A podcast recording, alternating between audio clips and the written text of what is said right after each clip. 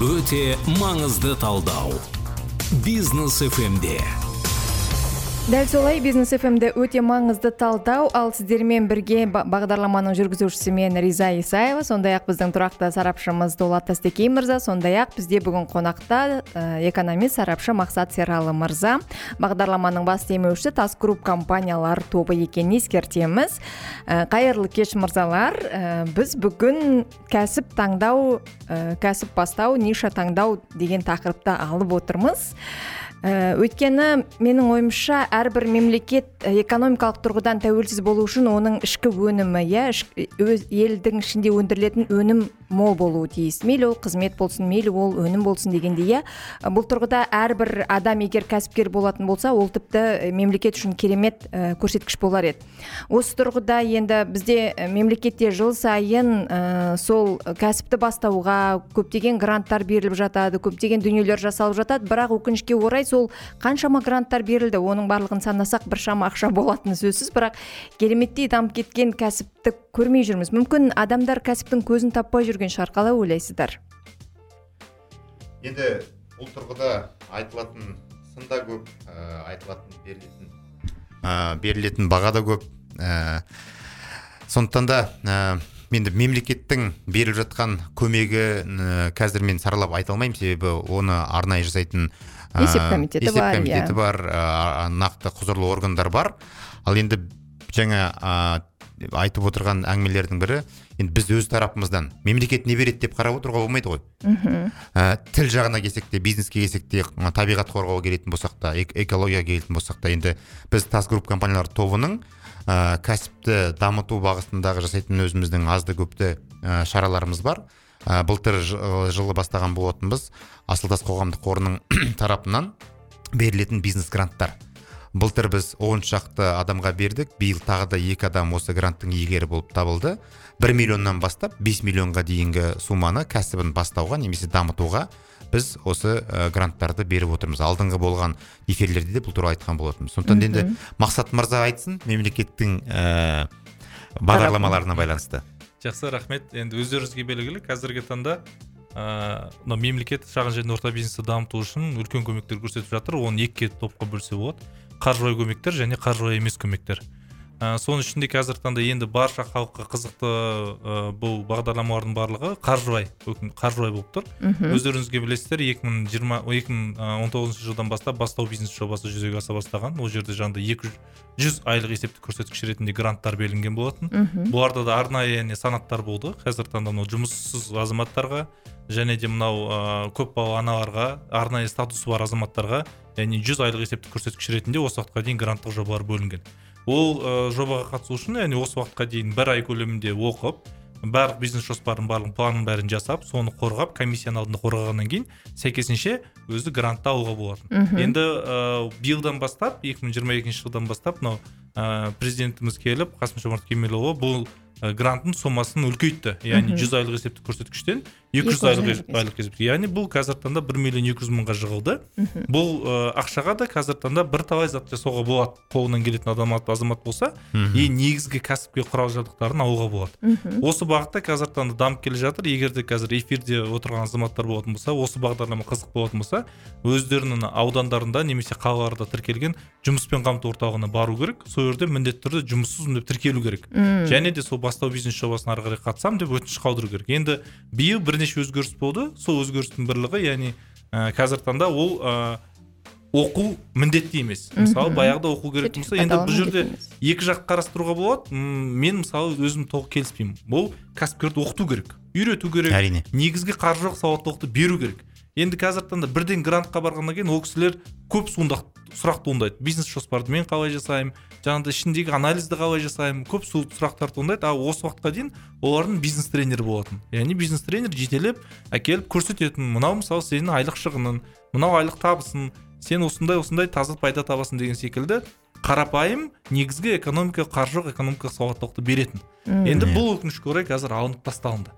Ә, тікелей яғни барып бизнес жоспарын құрастыру керек қазірдің өзінде бізге мысалы өте көп ә, шағымдар келіп жатыр. Біз неге ә, оқығымыз келеді қатысқымыз келеді бізге бұл қаржы сауаттылық керек ә, бизнес бастағанға біз мысалы ақшаны алғаннан кейін қалай жаратамыз бизнес жоспарды қалай жатамыз деген сондай нәрселерге де ә, бизнес сауаттылық жетпей жатады қаржылай сауаттылық бұл бір мәселе. Екінші мәселе өздеріңіз білесіздер бүкіл қазақстан республикасының аймағында бизнес жол картасы 20-25 бағдарламасы бойынша 2 миллион мен 5 миллион арасында гранттық жоба бар. Ә, бірінші этабы бұл қазір өткен болатын. Ә, бітті. Енді екінші мынау қыр- қыркүйек айында басталынады.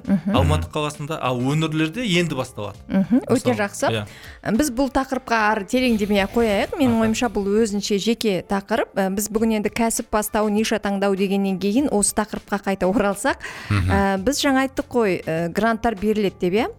Ә, қалай ойлайсыздар қармақ балық бергеннен қармақ берген жеңіл емес пе? Немесе ә, адамдарға бірінші ә, ақша емес бірінші білмеймін сол кәсіпті ұстайтын кәсіптің көзін көрсету керек шығар. Міне мына салада мынау кәсіп бос деген секілді иә? Мына нишаны таңдауға болады дегендей дайын нәрсе беруге болмас па? Енді бұл жерде мен айтып кетейін бізде енді экономикалық зерттеу жүргізгенде қазақстан экономикасында өкініш кейбір салалар бар 99 пайызға дейін қамтамасыз етілмеген. Яғни Иә. бос тұрған нарықтар бар бос тұрған нарықтар оларды да толыққанды зерттеу керек.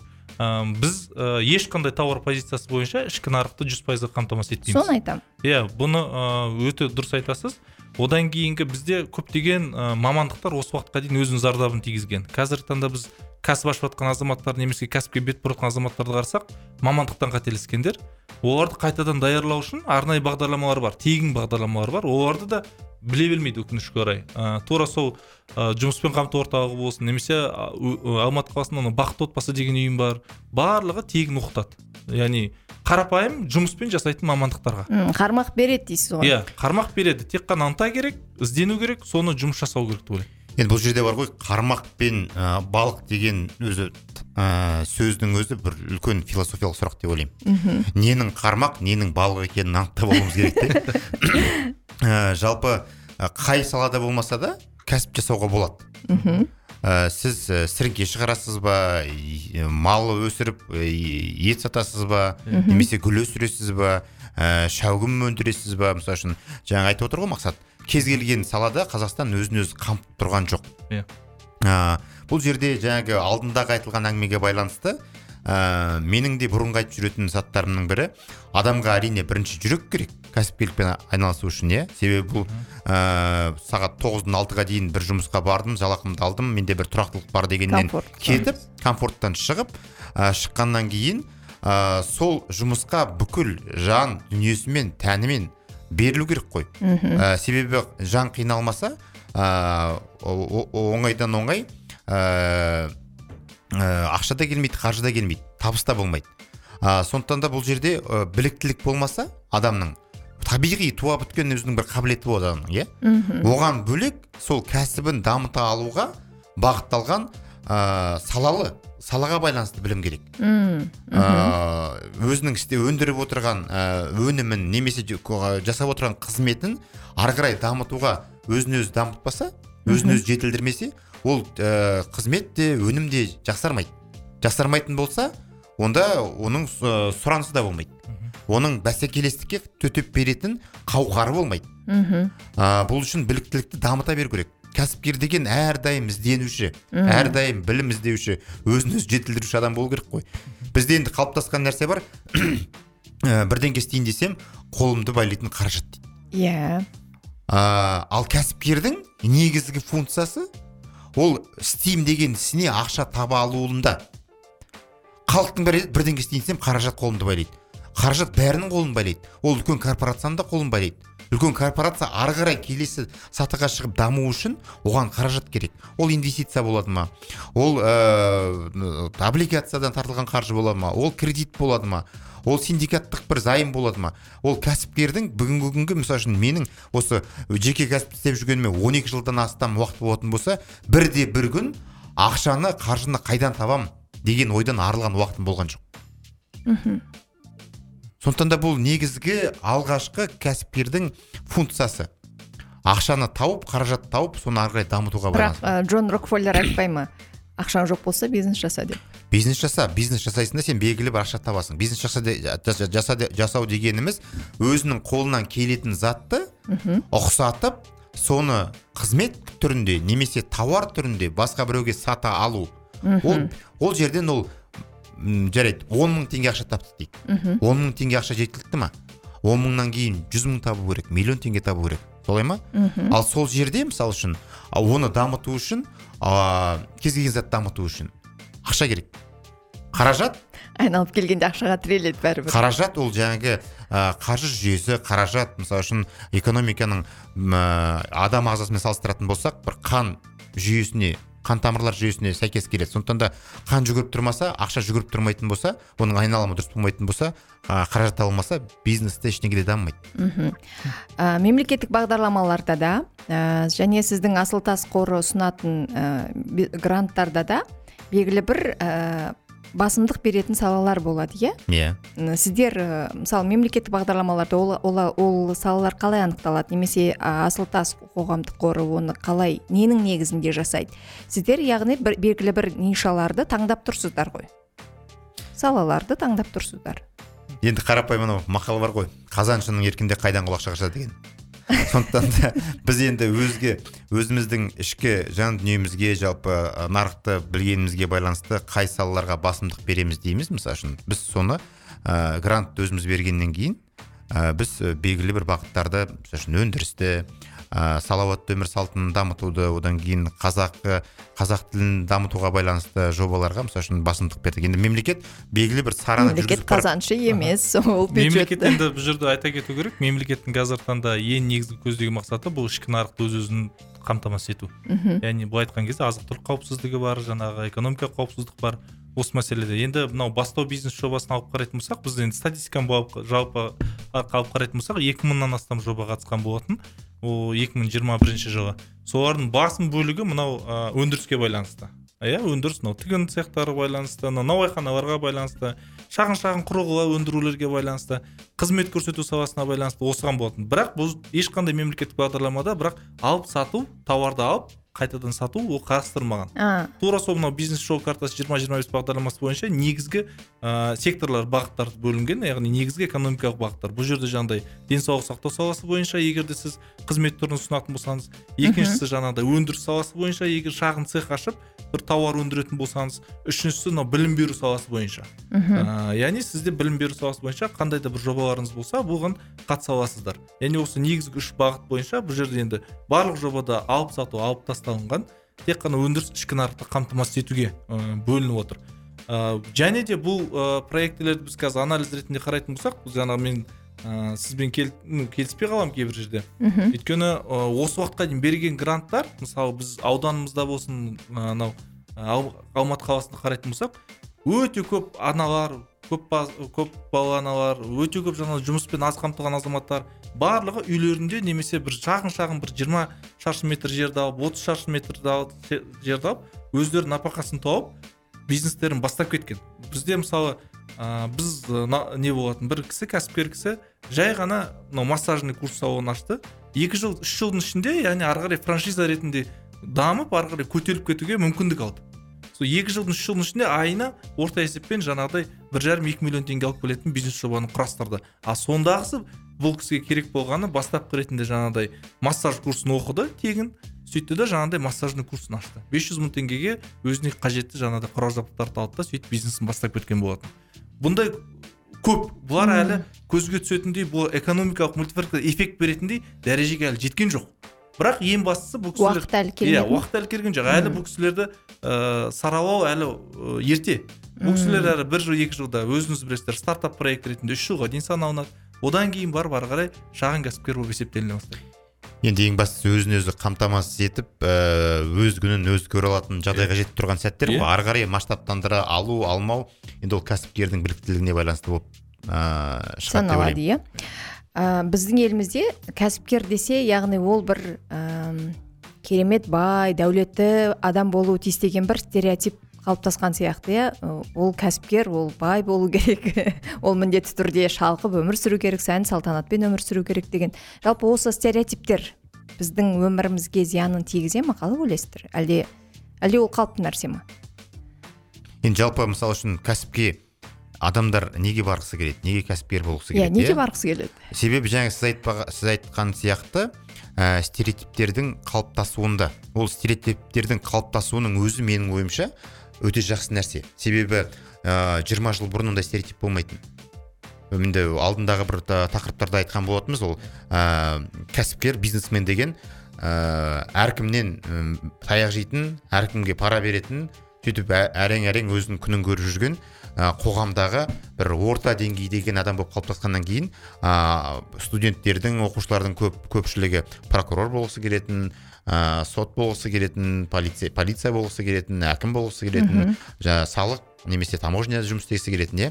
Қазіргі таңда құдайға шүкір ә, студенттердің оқушылардың барлығы кәсіпкер болғымыз келеді деген сөз шықты.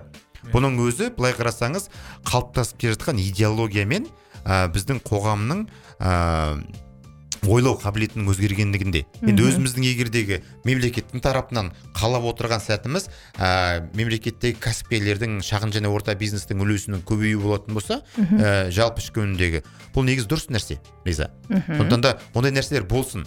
Әлгі генерал болмаймын деген солдат солдат емес дейді ғой. Ә, түсінікті барлық кәсіпкердің барлығы әлемдік деңгейге шығып немесе республикалық деңгейге шығып мықты масштабтанған ә, бизнестің кө- көркейтілген кәсіпкер бола алмауы мүмкін. Бірақ дегенмен де ә, тіпті ә, жанұялық деңгейдегі күнкөрісті ә, қарым қатынасты қамтамасыз ете алатын кәсіпті ұйымдастыра алатын болса соны дөңгелете алатын болса онда оның өзі де мысалы үшін мемлекеттің көздеп отырған мақсаттарының бірі шығар деп ойлаймын. Мхм. Біздің бағдарламамыздың бас демеушісі тас групп компаниялар тобының негізін қалаушы дулат тастекей мырза осылай десе сенеміз енді оған. Мақсат мырза сіз не айтасыз? Енді бұл жерде жаңа ниша таңдауға байланысты. Мен мысалы студенттермен көптеген азаматтармен кездескен кезде стартап проектілерге басым бөлігі немен айналысамыз аға не істейміз? Мынау мен мынау европадан америкадан бір жақсы проект көріп едім сол қазақстанға алып келсем оның суммасы осынша жаңа космический суммаларды айтады жаңа бес жүз мың доллар тұрады екен осы стартапқа. Оған қандай мемлекеттік көмек керек жаңағы осыны алып келсем. Ол ол емес иә мысалы ниша таңдау кезде ең бірінші мен кеңес беретінім әр азаматқа бірінші ойлау керек. Яғни сен тұрғыда физикалық тұрғыдан не істей аласың? Иә физикалық тұрғыдан қолына не келеді? Немесе екінші ол келмесе ақыл ойын сенің басқалардан айырмашылығың бар. Сен мысалы математикадан жақсы болу керексің. Мысалы мен немесе қазақ тілі әдебиетінен жақсы болуы мүмкінсің. Сен өзіңдегі бар қабілетті яғни ә, бизнеске айналдыруға болады. Ә, иә яғни осы бағытта. Өйткені бұның шығыны аз өйткені сен оны сүйесің сен оны жақсы көресің. Яғни сен бұл жерде бизнеске айналдыру ақшаға айналдыру ол оңайға түседі. Өте жақсы. Қазір дәл осы ойыңызды м, үш минуттан кейін жалғастыратын боламыз. Қазір бізде үзіліс. Өте маңызды талдау. Бизнес фмде тас групп компаниялар тобының демеушілігімен шығатын өте маңызды талдау. Біздің бағдарламамыз жалғасып жатыр. Біз бүгін кәсіп бастау ниша таңдау тақырыбын сөз етіп жатырмыз. Жаңа ә, мақсат мырза осы ниша ә, таңдауға қатысты жақсы бір ойларын бөлісіп бастап еді. Ойыңыз үзіліп қалған жоқ па? Жалғастыра аласыз ба? Ә, жоқ иә жалғастырамыз. Бізде жаңағыдай соған ораламыз. Көп азаматтар ә, жаңа шетелге барып көріп келеді немесе басқа бір жобаларды көреді да соны қазақстанға енгізуге тырысады. Ол күрделі IT проектілер ол күрделі жаңағыдай инновациялық проектілер. Қазақстанға қазіргі таңда ондай проектілер керек бар керек. Бірақ ол қай кезде керек? Сенде қомақты қаражат бар кезде сен ол идеяны басынан бастап аяғына дейін жеткізе алатын кезде. Бізде көптеген азаматтар келеді да жаңағыдай менде ә, шартты түрде мысалы осынша қаражатым бар осыған жүзеге асыра аламын ба? Біз ә, бір нәрсені еске түсіруіміз керек. Кез келген кәсіпті бастаған кезде біз жалпы әлемдік статистиканы алып қарайтын болсақ он проекттің то- тоғызы бірінші жылдың өзінде ғана банкротқа ұшырайды. Иә. Ол неліктен? Ол қарапайым ғана маркетингтік жоспар қарапайым ғана бизнес планның жоқтығынан. Сол жаңағыдай келген нишасын таңдап келген азаматқа мен сұраймын сенің бизнес планың бар ма? деймін. Бизнес планың жоқ дейді. А бизнес планға не ол? деген сұрақ туындайды иә. Бизнес план деп отырғанымыз қарапайым ғана дүниемен айтатын болсақ мысалы тұрғыда сізде 10 миллион теңге болатын болса сіз оның 3 миллион теңгесіне 5 миллион теңгесіне бизнес ашуыңыз керек. Ары қарай сол бизнесті екі жыл бір жыл аймағында ұстап тұруға қаражат запасыңыз болу керек. Ол бізде көптеген идеяны алып келеді да бірінші этапта ақшаны құйып тастайды. Ары қарай бизнес ұстап тұру жұмыскерлердің жалақысы арендаңыз бар одан кейін сіздің сатып алатын шикізаттарыңыз бар. Оларға ақша жетпей қалады Салық. мемлекетке ұсынады иә салық бар мемлекетке ұсынады. Мемлекеттік бағыт ақшасы бітіп қалады да несиеге барады. А несиеге қоятын оның жа- сәйкесінше жаңағыдай өзінің ә, кепілдемесі кепілдемесі болмайды немесе та, ақша тауар айналымы болмайды. Сондықтан ол бір жылдың ішінде ғана күйіп жанып кетіп жатады.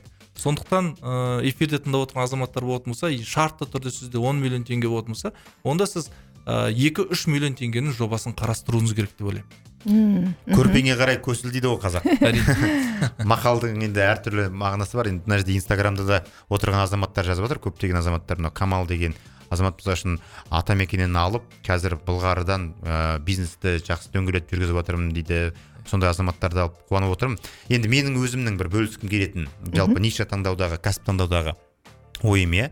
Мысалы үшін ә, не істеу керек ә, қай жерде қай, қандай бизнес ә, өте жоғары пайда беретін бизнес табысты деп іздейді. Бірдеңке істеу керек деген кезде иә. Сондай сұрақтар көп келеді. Енді ондай сұрақтарға жауап берген кезде менің айтатын нәрсем біріншіден мына үш нәрсені бір біріне тоғыстыруымыз керек. Біріншісі адамның жалпы өзінің жан дүниесіне өзіне не ұнайды? Мхм. Иә немен айналысқан ұнайды. Адамға өзінің істеген ісі ұнау керек. Егер одан нәтиже шығу үшін болашақта. Одан кейін ұнаған бір бөлек. Одан кейін а, адамның сол нәрсе қолынан келу керек. Мм, иә?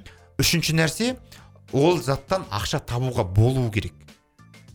Ол, ол зат ақша келетін дүние болу керек иә? Мысал ретінде келтірейін.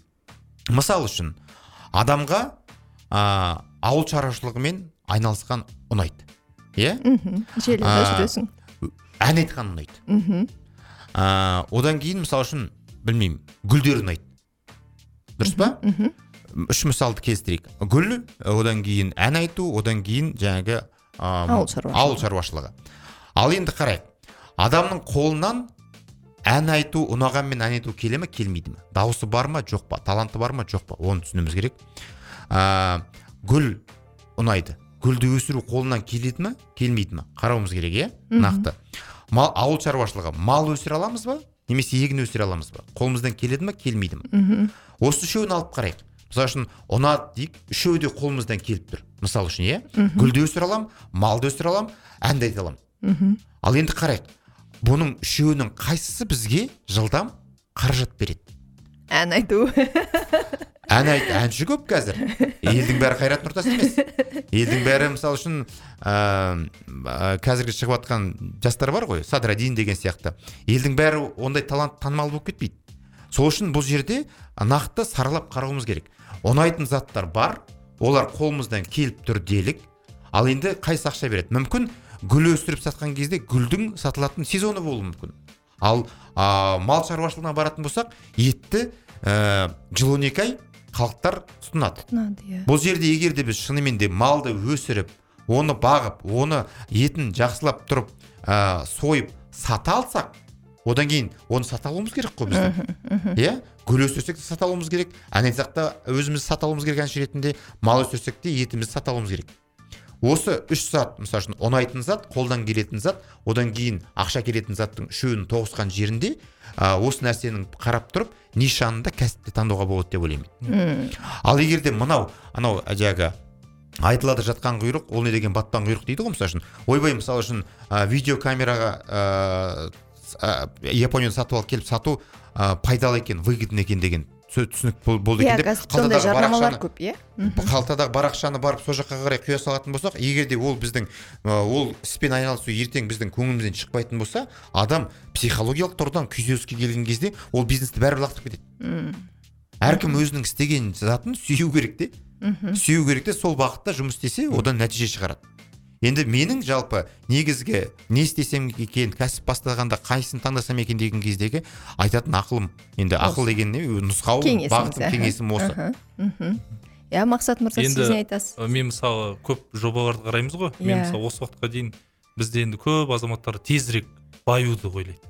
Тезірек маржасы жоғары жаңағыдай ә, дүниелерді ойнайды. Мысалы бізде ә, басқа европа мемлекеттерінде мысалы ол сатқан тауарынан үш пайыз он пайыз он бес пайыз пайда көрсе ол өте қатты мықты. Ол өте мықты жоба деген сөз. Мгм. а бізде 500 пайыз екі жүз пайыз мысалы иә он теңгеге сатып алып жүз елу теңгеге сатудың проекциялерін ойлайды тез баюдың мхм. бұл да бір шетінен дұрыс емес. Одан кейінгі мен өзім уникальный проектілерге көп көзім шалып жүр. Қазіргі таңда мысалы мен ойлайтынмын қазақстанда бір креветка өсіру мүмкін емес шығар деп қазіргі таңда мысалы өте мықты компаниялар бар қазақстанда креветка өндіреді. Мхм. соның ішінде жас гранттық жобалар бар. Креветка өсіріп жаңағыдай ұтып алып қарапайым осы анау сол ы, тұзды теңізде өсетін тауарларды креветканы өндіріп қазақстан өндіріп мынау шет елдерге экспорттау дәрежесіне жетіп Экспортқа жатыр. шығарып жатыр, иә? Ол экспортқа керемет. шығаратын мықты. дәрежесіне жетіп Ә, және де мынау көп ойлайтын мысалы қарапайым ғана мынау саңырауқұлақ мәселесі. Иә. Мынау грибы дейді ғой. Мхм. Мысалы көп азаматтарда осыған көп осындай осындай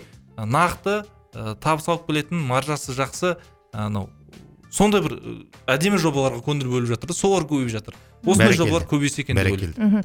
Жалпы менің байқағаным сіздердің сөздеріңізден ә, кез келген ниша таңдау үшін ізденіс. Иә ең бастысы қазір ақпарат көп қой иә? Ютубта болсын қайда болсын ақпарат көп. Сондықтан ізденіс және ішкі бір ә, ішкі ниет болу Иә. керек сияқты. Сол нәрсеге ішкі бір ұмтылыс құлшыныс мүмкін соны жақсы көру шығар иә сол істі көп көп рахмет. Бүгінгі хабарымызға қатысып кәсіп таңдауға қатысты ниша таңдауға қатысты пікірлеріңізбен ойларыңызбен бөліскенімізге бөліскендеріңізге менің ойымша біз болашақта тағы да бір бағдарламалы мемлекеттік гранттарға арналған бағдарламалар және асылтас қоғамдық қорының бағдарламаларын мүмкін салыстырамыз ба иә сіз сол секілді өздеріңізбен тағы бір эфир жасайтын секілдіміз. Бағдарламаға қатысқандарыңызға көп көп рахмет. Біздің қазақ ә, дами берсін келешегі зор болсын және жақсы кәсіптер табыла берсін. Жақсы. Танымал кәсіпкерлеріміз көп болсын. Танымал кәсіпкерлеріміз көп болсын және бизнес қазақша сөйлесін. Міндетті. Түрде эфирде Рахмет. кездескенше. Сау болыңыздар.